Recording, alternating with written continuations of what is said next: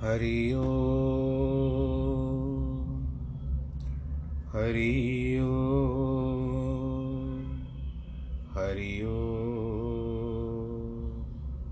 गुरुर्ब्रह्मा गुरुर्विष्णु, गुरुर्देवो महेश्वरः गुरुर्साक्षात् परब्रह्म तस्मै श्रीगुरवे नमः।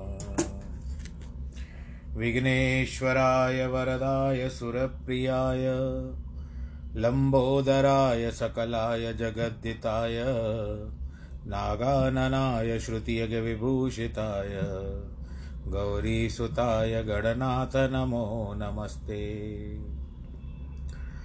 नाहं वसामि वैकुण्ठे योगिनां हृदयेन च मद्भक्तां यत्र गायन्ति, तत्र तिष्ठामि नारद। जिस घर में हो आरती, चरण कमल चितला। तहाँ हरि वासा करे ज्योत अनंत जगाए। जहाँ भक्त कीर्तन करे, बहे प्रेम दरिया। तहाँ हरि श्रवण करे, सत्यलोक से आए। सब कुछ दीना आपने, भेंट करूँ क्या नाथ? नमस्कार की भेंट लो, जोड़ू मैं दोनों हाथ, जोड़ू मैं दोनों हाथ, जोड़ू मैं दोनों हाथ। शान्ताकारं भुजगशयनं, पद्मनाभं सुरेशं, विश्वाधारं गगनसदृशम् मेघवर्णं शुभाङ्गं लक्ष्मीकान्तं कमलनयनं योगिवृदानगम्यं वंदे विष्णुं भवभयहरं, सर्वलोकैकनाथम्। मङ्गलं भगवान् विष्णु, मङ्गलं गरुडध्वज। मङ्गलं पुण्डरीकाक्षमङ्गलाय स्तनोहरि सर्वमङ्गलमाङ्गल्ये शिवे सर्वार्थसाधिके शरण्ये त्र्यम्बके गौरी, नारायणी नमोऽस्तु नारायणी नमोऽस्तु ते, नारायणी नमोऽस्तु ते। श्रीराम जय राम, जय जय राम। श्रीराम जय राम, जय जय राम। श्री राम जय राम, जय जय राम। श्री राम जय राम, जय जय राम। श्री राम जय राम, जय जय राम। श्री राम जय राम, जय जय राम। रघुपति राघव, राजा राम। पतित पावन सीताराम जय रघुनंदन, जय सिया राम जय रघुनंदन, जय सिया राम पूर्ण कर दो सबके काम, पूर्ण कर दो सबके काम। रघुपति राघव, राजा राम, पतित पावन सीताराम। रघुपति राघव, राजा राम। पतित पावन सीताराम। बोलो, सियावर रामचंद्र की जय, पवन सुत हनुमान की जय। प्रिय भक्तजनों, जिस तरह से ये रामायण आगे आगे की ओर चल रहा है, अब ये, इसकी यात्रा भी लगभग आधी हो चुकी है। इस रामायण के यानी पन्नों के आधार पर मैं आपको ये बता रहा हूँ कि अब इसकी जो संख्या पूरे पन्नों की तो अभी और आगे है, परंतु जो संख्या मैंने देखी है, उस संख्या के हिसाब से आज मैं आपको ये बताता हूँ कि उन पन्नों के संख्या के हिसाब से ये आधा पूरा हो चुका है। ये सब आपका प्रेम, प्रभु के प्रति आस्था विश्वास, श्रद्धा, निष्ठा, जो भी कहिए आप, ये सब उसी और हमको ले जाता है भगवान की भक्ति। चौं और फैली होनी चाहिए। और आप लोग भी दूसरे, मैंने सुना है कि जो जो आप लोग सुनते हो रामायण की कथा, या इसके पहले भी जो भगवत की कथा आप लोगों ने, श्रीमद् भगवत गीता का जो ज्ञान आप लोगों ने सुना था, वो भी आपने बहुत दिशाओं में फैला दिया। धर्म की इसी प्रकार से जय होती है। तो हम लोग कभी भी ऐसे ही कहते हैं ना कि धर्म की जय होनी चाहिए। तो ये सब कर्म जो होते हैं, हमारे ये धर्म के अंदर अंतर्गत ही आते हैं। धर्म में प्रवेश करने से पहले अपने कर्मों को भी इतना क्या कहते हैं कि इतना निश्चल कर देना चाहिए कि हमको किसी और कार्य की और आवश्यकता न हो। गृहस्थी में हो तो गृहस्थी के कार्य होने चाहिए। आप वानप्रस्थ में हो तो वानप्रस्थ के कार्य होने चाहिए। संन्यास हो तो संन्यास के कार्य होने चाहिए। नित्य नेम होने चाहिए आपके। परंतु वास्तविकता में कलयुग केवल नाम आधारा, सुमर सुमर नर उतरे पारा। कलयुग में यही एक सीढ़ी है जो सत्संग के द्वारा ही मनुष्य मुक्ति को पा सकता है। सत्युग की बात अलग थी द्वापर की, त्रेता की बात अलग थी, द्वापर की बात अलग थी। उनमें विभिन्न विभिन्न प्रकार से बताए गए हैं कि किस प्रकार से मुक्ति मिलती थी या प्रभु की प्राप्ति होती थी। परंतु इस समय कलयुग में केवल नाम मात्र से, केवल संकीर्तन करने से, भगवान का सत्संग सुनने से ही हमको मुक्ति प्राप्त हो सकती है। इसका कारण नहीं कि आप भगवान जी का नाम जपो और कर्म भी आप विपरीत करते रहो, उस तरह से नहीं होगी मुक्ति। ये तो ऐसा ही हो गया कि किए किराए पर पानी फेर दिया अभी अभी साफ़ फिनाइल से, सर्फ से जो भी साबुन था, उसको हमने साफ़ किया, स्वच्छ किया, स्वच्छ करने के पश्चात अचानक फिर आपने आकर के मिट्टी का लेप डाल दिया, मिट्टी डाल दी उसके ऊपर तो कर्म नहीं होता है कि इस तरह से। हाथी भी बहुत अच्छा स्नान करता है। स्नान करने के पश्चात इतनी देर स्नान लेता है, फिर बाहर निकलता है और निकल करके मिट्टी अपने ऊपर डाल देता है। तो खैर, वो तो स्वभाव है, हम हाथी नहीं है। मस्तिष्क हाथी की तरह सोचता है, परंतु हम लोग हाथी नहीं हम तो मनुष्य जीवन है। चौरासी लाख काट करने के बाद ये मिला है और ऊपर से रामायण, भगवत गीता जैसे हमको सत्संग मिल रहे हैं तो क्या नहीं चाहिए, बताइए। तो यही कहने का तात्पर्य है। गुरु ग्रंथ साहब, आप लोगों ने, कई लोगों ने सुना होगा। उसमें नाय मले के श्लोक पढ़े जाते हैं। उसमें यह बताया गया है कि तीर्थ भरत अर दान कर मन में धरे गुमान। नानक नेह फल जात तीय जीव कुंचर स्नान। अर्थ यह भी है कि तीर्थ, व्रत, दान, पुण्य, ये सब करते हो। पर एक धारा है जो आपके ऊपर नहीं आनी चाहिए, नहीं गिरनी चाहिए। वो है घमंड की या गुमान की, अहंकार की। इस तरह से वो भावना आपके मन में नहीं आनी चाहिए, वो धारणा भी नहीं आनी चाहिए।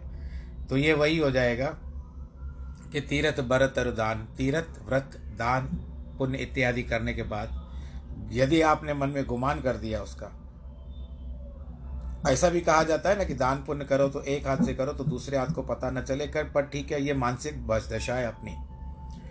व्यक्ति कितना संभाल पाएगा? जब तक उसके मुख से निकल जाए जाएगा तो अब अपने लोगों को बताइए, जो भी है। परंतु सबको कहते मत फिरिए डिंडोरा मत बजाइए, ढोल मत बजाइए। तो ये सब करने से कहते हैं कि नानक नेह फल जात जियो कुंचर स्नान। ये सब निष्फल हो जाते हैं। अपनी अपनी मैं मैं करने से। तो बस यही है कि हमको जो प्राप्त हो रही है, प्रभु लीला प्राप्त हो रही है, भगवान राम जी की कथाएँ पर मिल रही है, घर बैठे मिल रही है। आज विज्ञान को भी हम दुआई देंगे, विज्ञान का भी धन्यवाद करेंगे, विज्ञान का भी आभार करेंगे कि आज भगवान की कृपा से विज्ञान ने अपने पैर फैला दिए हैं। लोग इसको सकारात्मक रूप से लेते हैं, जिस तरह से हम लोग ले रहे हैं, और कई लोग नकारात्मक रूप से लेते हैं, वो जिनकी लेना है, उनकी गत गतमत वही जाने। हमको तो केवल प्रभु नाम से चिंतन करना चाहिए और चिंता करनी चाहिए। चलिए, ज़्यादा सा, ज़्यादा बोल गया, परंतु फिर भी एक मन में एक भाव आया। उसके अनुसार आज कहने की इच्छा हो गई। तो ये कल मुझे प्रेरणा मिली है न्यूजीलैंड के एक भाई साहब ने। मैं, उन्होंने अपना नाम तो भेजा है, पर मैं आपको नाम नहीं बताऊँगा। उन्होंने बहुत ही मुझे बुरी बुरी प्रशंसा की है। इसके पहले भी जो लंदन से भी आए थे, किसी भाई साहब ने भेजा था। तो मेरी आवाज़ देखो विश्व में जा रही है।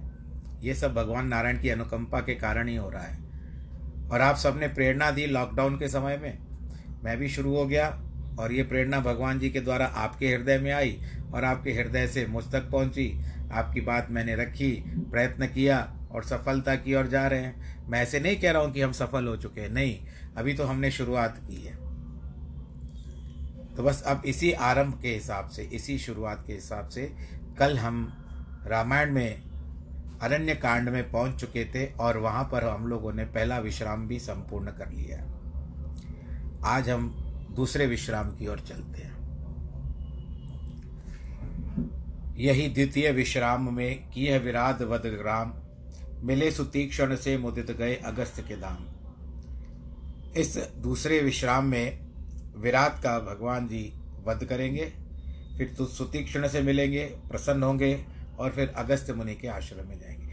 अब यहाँ से जो जो राक्षस हैं, इत्यादि, ये सब धीरे धीरे करके यहाँ से भगवान रामचंद्र जी समाप्त करते जाएँगे। के मुनि पद कमल नाय कर शीशा, चले बन ही सुर नर मुनीषा आगे राम अनुज पुन पाछे, मुनिवर बेश बने अति काछे। मुनि के चरण कमल में सिर निवाकर सुर नर मुनियों के ईश्वर श्री रामचंद्र जी बन को चले। आगे रामचंद्र जी पीछे लक्ष्मण अति सुंदर मुनि वेश धारण करके चलते हैं। दोनों के बीच जानकी इस प्रकार शोभित होती है कि आगे आगे ब्रह्म चल रहे हैं और पीछे जीव चल रहे हैं। यानी हम जैसे व्यक्ति और बीच में प्रभु की माया। बोलो, सियावर रामचंद्र की जय। आगे राम अनुज मुनि पाछे, मुनिवर वेश बने अति काछे। मुनिपद कमल नाई कर शीशा, चले वनई सुर नर मुनि ईशा। सुर नर मुनि ईशा। नदी बन पहाड़, अवघट घाट, कोई अपने स्वामी को पहचान कर, जहाँ मार्ग नहीं, वहाँ ही सुंदर वाट दे देते हैं। जहाँ जहाँ देव रघुनाथ जी जाते हैं, मेघ आकाश से वहाँ वहाँ छाया करते जाते हैं, कि प्रभु को धूप न हो जिस तरह से। बहुत आश्रम में, मार्ग में देखे जिनके समान देवताओं को भी स्थान नहीं है। बहुत से तालाब, सुंदर आम की बाड़ी जो बांति बांति से सब मुनियों ने लगाई थी। चारों ओर दिव्य वृक्ष शोभायमान हो रहे हैं, जिनको देखकर सब देवताओं के मन मोहित हो जाते हैं। उस दिन रघुनाथ जी भी वहाँ पर वास करते हैं और सब मुनियों से मिल करके सब इन्हीं मुनि भी मिल करके प्रभु की सेवा करते हैं। उनकी आवभगत करते हैं। यहाँ पर क्षेपक आरंभ होता है कि निज निज आश्रम वेद काते ही पर तुलसी विराज, अनुज जान की सहित तह राजत वही रघुराज सियावर रामचंद्र की जय। इनमें दो ही अलग है। सबके आश्रमों में वेदी बनी हुई है। उन पर तुलसी जी विराज रही है। लक्ष्मण जानकी सहित रघुनाथ जी के यहाँ विराजमान हुए। क्षेपक पूरा हो रहा है। अब आगे दुआ बताते हैं कि आन सुआश्रम मुदित मन, पूज पहु नई कीन कंद मूल फल अमीय सम। आन राम कह दीन सियावर रामचंद्र की जय। मुनियों ने प्रसन्न मन से अपने आश्रम में प्रभु को ला करके पौनाई की, कंद, मूल, फल, अमृत के समान रघुनाथ जी को ला करके दिए। पहुनाई का मतलब होता है कि सेवा की या अवभगत की, जिस तरह हम लोग अतिथि का करते हैं। रामचंद्र जी ने लक्ष्मण सीता सहित भोजन किया, जो जिसको भाया, वही उसको सुंदर वर दिया। प्रातःकाल होते ही मुनियों ने सिर को ने, को सिर निभाया और उस सबका आशीर्वाद पाते हैं। हे पार्वती, फिर देवता सिद्ध गणेश को स्मरण करके भगवान जी आगे चलते हैं। गरुड़ सुनिए यह काक भूषणी कहते हैं कि अनेक वन बांति बांति सुंदर पर्वत लांगते हुए भगवान चले जाते हैं। विराट राक्षस मार्ग में जाते मिला, जो कि क्रोध से घोर कठोर गर्जना कर रहा था। बड़ा भयंकर रूप मानो काल के समान ऐसे वेग से दौड़ा जैसे सर्प झपटा हो। आकाश में देवता, मुनि, किन्नर उस समय हृदय में अपनी हार मान लेते हैं। वह तुरंत जानकी जी की ओर ले को ले गया। तब रघुनाथ जी के मन में कुछ अचंबा हुआ। हृदय में केकई की करनी समझकर लक्ष्मण जी से बहुत इस प्रकार कहा कि अब केकई के मनोरथ पूरा हुआ। फिर लक्ष्मण जी ने रघुनाथ को समझाकर क्रोध कर पाँच बाण छोड़ दिए।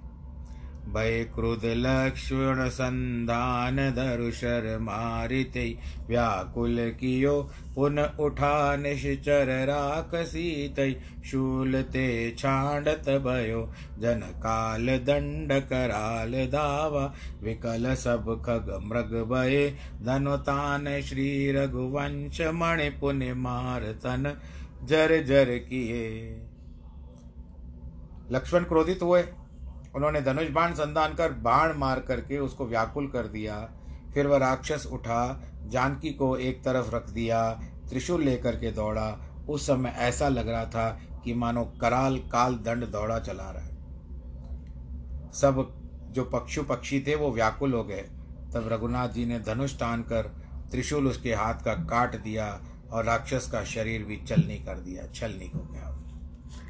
भौर एक शर मारे पराधरन दुनिपात उठे प्रबल मुनि गरजेऊ चले जहाँ रघुनाथ सियावर, रामचंद्र की जय। फिर एक बाण मारा कि उसके लगने से पृथ्वी पर माथा धुन करके बैठ गिर पड़ा। फिर उठा प्रबल होकर के गर्जन ले, गर्जा, गर्जना करने लगा और रघुनाथ जी के यहाँ पर चला। वह कहता हुआ राक्षस दौड़ा कि तुम अब नहीं बचोगे, तुम्हें मैंने खाया, इस प्रकार के वेग से दौड़ा, मानो पहाड़ चला जाता हो। जाने क्या होगा? ऐसे देवता घबरा करके कहने लगे, अरे, क्या होगा अभी? उसका तेज तो सौ पवन के समान था। बहुत वृक्ष टूटने लगे, पत्थर तक उड़ने लगे। जितने जीव, जंतु, जहाँ जहाँ तक बिखरे थे, वे सब व्याकुल होकर के यहाँ वहाँ भाग गए। सबके समान सात बाण जोड़कर आते ही रघुनाथ जी ने उसको मार डाला। तुरंत ही उसने रघुनाथ जी के संपर्क से सुंदर रूप पाया। उसको दुखी देखकर राम ने अपने धाम को भेज दिया। उसकी अस्थि प्रभु ने चरण धरनी खोद कर गाड़ दी। देवताओं ने आनंद के नगाड़े बजाए। सीता आकर के चरणों में लिपट गई। हे पार्वती जी तब रघुनाथ जी भाई सहित आगे चलते हैं। या खेपक आता है कि जहाँ हुआ शक्र, जहाँ था मुनि शरभंगा, आए सकल देव मुनि संगा। गए कयन गए कहन प्रभु देन सिखावन। दिशि बल वेद वसत जह रावन उधर राजा जहाँ शरभंग मुनि थे, सब देवता और मुनियों के साथ आए। प्रभु को सिखावने दिए जाते थे। वह दिशा और उसका बल जहाँ रावण रहता था, सो वेद कहने को कहा।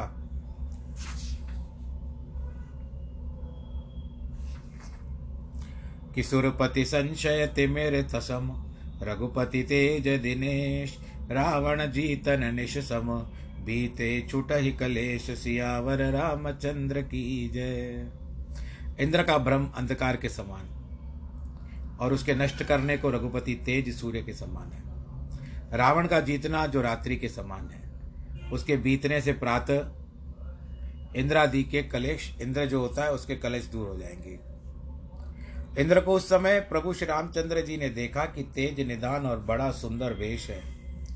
चार घोड़े रथ में जुते की, जिनका बल पवन के समान है, रथ सूर्य के समान है, प्रकाशमान जो बखाना नहीं जा सकता वरथ पृथ्वी को स्पर्श नहीं करता, अंतहित रहता, अर्थात उधर चला जाता है। श्वेत छत्र चंवर सिर पर ढल रहा है। यह देखकर लक्ष्मण और जानकी को रघुनाथ जी ने इंद्र की महिमा, गुण, बड़ाई समझा करके कही। जिस कारण इंद्र वहाँ आए थे, सो वह तो कुछ वचन कहने नहीं आए। परंतु बीच में ही प्रभु का आगमन सुनकर सारथी से कह करके तुरंत लट, रथ लौटाया। वह शरभंग से रावण की कथा कहने गए थे। दूर ही से प्रभु को प्रणाम करके इंद्र प्रसन्न होकर के अपने धाम को गए। कारण इसकी काम के किए गए थे, सो वह तो हो गया। अर्थात श्री रामचंद्र जी आ गए। अतः अब मुनि के निकट जाना यो निष्प्रयोजन है। और प्रभु यहाँ शरभंग मुनि थे। सुंदर लक्ष्मण के साथ वहाँ पर आते हैं। चेपक पूरा होता है। देख राम मुख पंकज, मुनिवर लोचन भ्रंग, सादर पान करत अति, धन्य अजन्म शरभंग सियावर रामचंद्र की जय। रघुनाथ जी के सुख कमल को देख करके मुनिश्री शरभंग नेत्र भ्रमर हो गए और अत्यंत आदरपूर्वक पान करने लगे कि अपने जन्म को धन्य मानने लगे।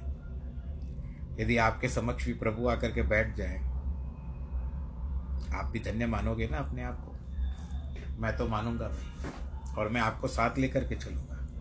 अगर मेरे पास प्रभु आए और पूछे, बता क्या चाहता है? मैं कह दूँगा, प्रभु, अगर कर्म मेरे अच्छे हो गए हैं, योगी मुनि जन दुर्लभ दुर्लभ जिसको कहते हैं, वो दर्शन मुझे सुलभ हो गए हैं तो मैं आप लोग, भगवान ही आपसे यही प्रार्थना करूँगा, जो मेरे सुनने वाले हैं, उनको भी साक्षात दर्शन दे दीजिए। ये तो मैं कहूँगा आपके लिए। बोलो, सियावर रामचंद्र की जय। मैं रात दिन, मुनि बोले, कृपा सागर रघुनाथ जी, सुनिए आप शिव जी के हृदय रूपी सरोवर में राजहंस हो। मैं ब्रह्मलोक को जाता था तो कानों से सुना कि आप वन को आने वाले हो। मैं रात दिन मार्ग देखता रहता था। आपको देख करके मेरी छाती अब ठंडी हो गई है प्रभु। हे नाथ, सब साधनों में हीन हो। दीन जन जाग करके आपकी कृपा करी। हे नाथ सो कुछ मेरा निहोरा नहीं, अपने प्राण बचा करके रखे हैं। आप जन जनों के मन को चुराने वाले हो। मैं जब तक आपको शरीर त्याग कर न मिलूं, तब तक मैं इसी तरह से अनाथ हूँ, दीन हूँ। अथवा जब तक शरीर त्याग कर आपको मिलूं, तब तक आप दीन पर हित करके निमित्त यहाँ पर स्थित रहिए। योग, यज्ञ, जप, तप जिनके जितने किए थे, वह प्रभु को देख करके भक्ति वर पा लिया। आज मेरा योग, जप, तप सब सफल हो गए, क्योंकि आप साक्षात स्वरूप से मेरे समक्ष आए हो। इस प्रकार से चिता रखकर शरभंग ऋषि ने हृदय में सबका संग छोड़ करके बैठ गया। क्योंकि उन्होंने प्राण त्यागने का संकल्प ले लिया था। सीता अनुज समेत प्रभु, नील जलद तनु श्याम, मम ही अवसव निरंतर, सगुण रूप श्री राम, सियावर रामचंद्र की जय। बोले, राम सीता, लक्ष्मण सहित नीले कमल के समान आपका श्याम शरीर है। सो मेरे हृदय में आपका सगुण रूप, ये जो रूप है ना, साक्षात जो दिखाई दे रहा है, ये स्वरूप आपका मेरे हृदय में बसा रहे। प्रभु का ये बनवासी रूप है, एक राजा का रूप है। ऐसा कहकर योग अग्नि में शरीर जला दिया। रघुनाथ जी की कृपा से वैकुंठ को चले गए। मुनि, इस प्रकार भगवान जी में लीन नहीं हुए। कि उन्होंने प्रथम ही भेद भक्ति का वर और मांग लिया था। ऋषि समूह जो थे, मुनि की गति देखकर अपने हृदय में बहुत प्रसन्न हुए। जब मुनि समूह स्तुति करते हैं कि हे दीनों के हितकारक, करुणामयी भगवान, आपकी जय हो। रघुनाथ जी आगे वन को चले। श्रेष्ठ मुनियों के अनेक झुंड साथ साथ चले। अस्थियों के समूह हड्डियों को ढेर रख करके रघुनाथ जी बड़ी दया लगी और मुनियों से पूछा, मुनि बोले, स्वामी, जानबूझकर भी क्यों पूछते हो? आप समदर्शी, सबके हृदय की बात जानने वाले हो। सब मुनियों को राक्षस खा डाला था। यह वचन सुनकर के रघुनाथ जी के नेत्रों में जल भर आया। निश्चर ही न करहु मही भुज उठाए प्रण कीन सकल मुनन के आश्रमन। जाए जाए सुख दीन सियावर, रामचंद्र की जय। यह सुन करके भगवान राम क्या कहते हैं कि मैं इस पृथ्वी को राक्षसों से हीन कर दूँगा, शून्य कर दूँगा। सब मुनियों के सामने भुजा उठा करके रघुनाथ जी को प्रण करते हैं। सब मुनियों के आश्रम में जाकर के सबको सुख दिया। सब लोग बहुत प्रसन्न थे। अब एक अगस्त ऋषि का चतुर शिष्य सुतीक्षण नामक रघुनाथ जी का बड़ा प्रेमी था। मन वचन कर्म से रघुनाथ जी के चरण कमल का सेवक था। देवता का स्वप्न भी भरोसा। भजन करने वाला नहीं, उसके, उसने प्रभु का आना कानों से सुन पाया तो मनोरथ करता हुआ शीघ्र से उठ दौड़ा। हे विदाता दीन बंधु रघुनाथ जी, मुझसे मुझसे मूर्ख पर दया करेंगे, मुझ जैसे मूर्ख पर दया करेंगे? लक्ष्मण सहित स्वामी रघुनाथ जी आज मुझसे अपनी सेवक सेवकाई नहीं मिलेंगे। क्या अपने सेवक को नहीं मिलेंगे? मेरे मन में पक्का भरोसा नहीं है, क्योंकि भक्ति, ज्ञान, वैराग्य तो मन में है ही नहीं मेरे। सत्संग, योग, जप, योग मैंने किया नहीं। न प्रभु के चरण कमलों में नित्य डेढ़ दृढ़ प्रेम रखा। परंतु श्री रघुनाथ जी की वान है जो अन्य अनन्य गति है, उनको प्यार करते हैं। इसके लिए भगवान जी ने, श्री कृष्ण ने, भगवत गीता में भी यही कहा है कि अनन्यास चिंतयंतो माँ ये जना परिपासते, तेषा नित्याभियुक्ता नाम योग क्षेम वहा में हम अर्थात अनन्य भाव से जो मेरा चिंतन करता है, उनका योग क्षेम देखभाल मैं ही करता हूँ। भगवान श्री कृष्ण के वचन है, भगवत गीता में अर्जुन को बताइए। अब यहाँ पर एक शेपक फिर आरंभ हो रहा है कि सो परम प्रिय अति पात की, जिन कबहू प्रभु सुमिरण करो। ते आज मैं निज नयन देखियो, पुर पुलकित ही भर्यो जे पद सरोज अनेक मुनि उर ध्यान कबहु न आवही। ते राम श्री रघुवंश मणि प्रभु प्रेम ते सुख पावही, सियावर रामचंद्र की जय। रघुनाथ जी को यह अत्यंत पात की, भी बहुत प्यारा है। पापी पातकी का अर्थ होता है पापी। जिसने कभी भी स्वामी का स्मरण किया हो, सो आज मैं उनको अपने नेत्रों से देखूँगा। ये कहते कहते शरीर में एक अलग सी क्या कहते हैं कि स्पंदन वाइब्रेशंस हो रही थी उसको। पुलकावली छा गई थी। जो चरण कमल अनेक मुनि के ध्यान करने पर भी नहीं पाते, वे रघुकुल मणि रघुनाथ जी केवल प्रेम से सुख पाते हैं। कि पन्ना, गुरी, गिरी, सुन प्रेम सम भजन न दूसर आन। यह विचार मुनि पुन पुन करत राम गुण गान सियावर रामचंद्र की जय। काकभूषण जी कहते हैं, हे गरुड़ जी, सुनो, प्रेम के समान कोई और दूसरा भजन नहीं है। यह विचार कर मुनि बारंबार रघुनाथ जी के गुणों का गान करते हैं। क्षेपक पूरा होता है हो सफल आज मम लोचन। देख वंदन पंकज भव मोचन। निर्भर प्रेम मगन मुनि ज्ञानी। कही न जाए सुदशा भवानी। आज मेरे नेत्र सफल होंगे। कमल के समान संसार के भवनाशक मुख का दर्शन करके मुनि ज्ञानी अत्यंत प्रेम में मग्न हो गए। पार्वती, यह दशा कहीं नहीं जाती होगी। मुनि को दिशा और विदिशा मार्ग नहीं दिखाई देता। मैं कौन हूँ, कहाँ जाता हूँ, कुछ समझ में नहीं आता। अंग्रेज़ी में आप लोग कहते हो ना एक्साइटमेंट कभी लौटकर पीछे चला जाता है, कभी गुण गा करके नृत्य करता है। कि पायो जी मैंने। आप गाइए। राम रतन धन पायो पायो जी मैंने। राम रतन धन पायो। तो बस इस तरह से भगवान जी भी वही कहते हैं कि हमको तो राम रतन धन मिल जाएगा, पर इसको तो राम ही मिल रहे हैं। मुनि ने रघुनाथ जी के अविचल प्रेम भक्ति पाई। रघुनाथ जी वृक्ष की ओर में छिपे देख रहे हैं। फिर अधिक प्रीति देखकर संसार के भय दूर करने के रघुनाथ जी उसके हृदय में प्रकट हो गए। बोलो, सियावर रामचंद्र की जय।